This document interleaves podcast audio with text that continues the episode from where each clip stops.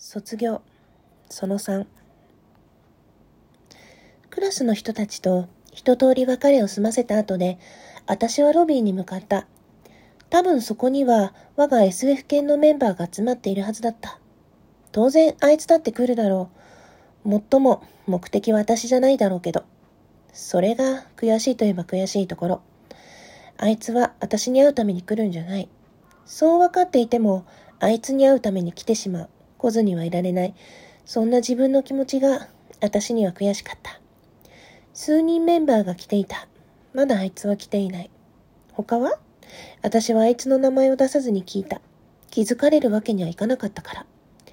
今日まで秘めてきた私の思いを言い換えるなら、私は壊せなかった。壊すのが怖かった。高校生活という美しい思い出を壊すのが。まだホームルーム終わってないんじゃない？と一人が言った。そうかもなと思う。あいつの担任、長い方だから。あの子のとこほどじゃないけどね。SF 犬、私の高校生活の中でひときわ輝いていた部分。悪意のない優しいいい人たち。遅くまで残って雑談したり、時には悩みを打ち明けたり。特にあいつと私、それからすでにここに来ている二人の後輩は、お互い何でも打ち明け合った仲だった。何でも？違うな。後輩たちはどうかわからない。でも少なくとも私とあいつは一つずつの秘密を持っていたもの。そのうちあいつが来た。いつもと同じ笑顔。後輩たちにボタンを渡す優しい手。たわいもない雑談。それが一区切りついた後で、あいつが言う。わ？あの子の名前。あなた、いつもこうだった。隠そうとするのに隠しきれない。他の人にはそれで良かったかもしれない。あなたとあの人が別れたなんて誰も知らないことだったから。前からほとんど学校じゃ話してなかったものね。別れても誰にも気づかれなかったのも当たり前だわ。でも、あなた忘れたの？聞いてくれる？振られた？なんて力なく笑いながら私に打ち明けたの。あとはあなたの態度見てれば、あなたの新しい恋はすぐに分かったわ。だってそわそわして落ち着かなくて、あの子が来る、途端に輝くあいつの顔。これ以上はないというぐらい素敵な微笑みを作る彼女を見て、私はどうしても言えない一つの言葉を心の中でつぶやいた。ごめんね。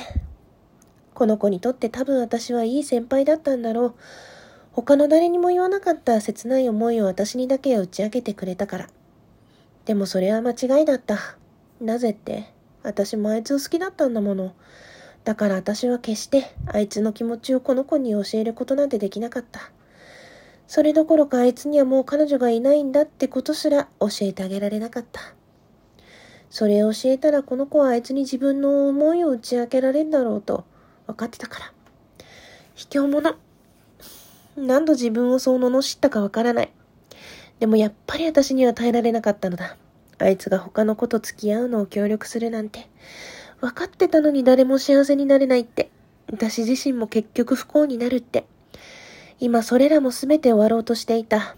私もあいつも卒業する。この学校を去る。そしてみんな会わなくなる。悲しい恋はただの思い出に変わる。すべては時間が洗い流してくれる。先輩、第3ボタンください。あの子があいつに言った。あいつは求められた通りのものを渡した。二人とも微笑んでいた。私だけがその影に隠された悲しみを知っていた。ごめんね。あの子を見てまたそう思う。でもどうにもできなかったのよ。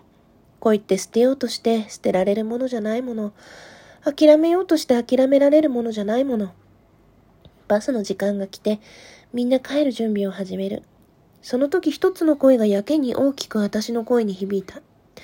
あ、俺残るよ。ちょっと用事あるから。あの子の顔が曇る。かわいそう。そう思った。もし私が二人に全て教えてあげたら、いや、もうやめよう。今更こんなこと考えて何になるって言うんだろう。さようなら先輩、とあの子。バイバイと冷淡に私。あいつへの悲しみに満ちた最後の挨拶だった。別れを惜しむ暇もなく、私たちはあいつ一人をロビーに残してバス停へ向かった。バスに乗って私はあの子の隣に座った。窓の外見てる。学校に残ったあいつのこと考えてるんだろう。その手にはあいつにもらった第三ボタンがしっかりと握りしめられていた。耐えきれずに視線を窓の外に向ける。高校がもうほとんど来ることのないだろう、母校。傍らで自分の思いを見つめる後輩が、これから恋を捨てて暮らしていかなければならない学校が、少しずつ後ろに流されて遠ざかっていく。そしてそれが見えなくなる頃、気持ちの整理をつけたつもりの私が彼女の方を振り向くと、多分ずっとこらえていたんだろう。いっぱいに潤んだ瞳から彼女は涙をこぼした。小さな拳にボタンを握りしめたまま。私には彼女の気持ちがよくわかった。わかるだけに苦しかった。この悲しみを作り出したのは私だったから。そんな苦しみが目からこぼれた。今日初めて私は泣いていた。卒業することの干渉でも、あいつと別れる悲しみでもなく、自分の犯した罪の重さに耐えきれずに。泣きながら私は隣のあの子を抱きしめた。彼女は私にすがって泣き続けた。ごめんね。小さな声でつぶやいた。きっと聞こえなかっただろう。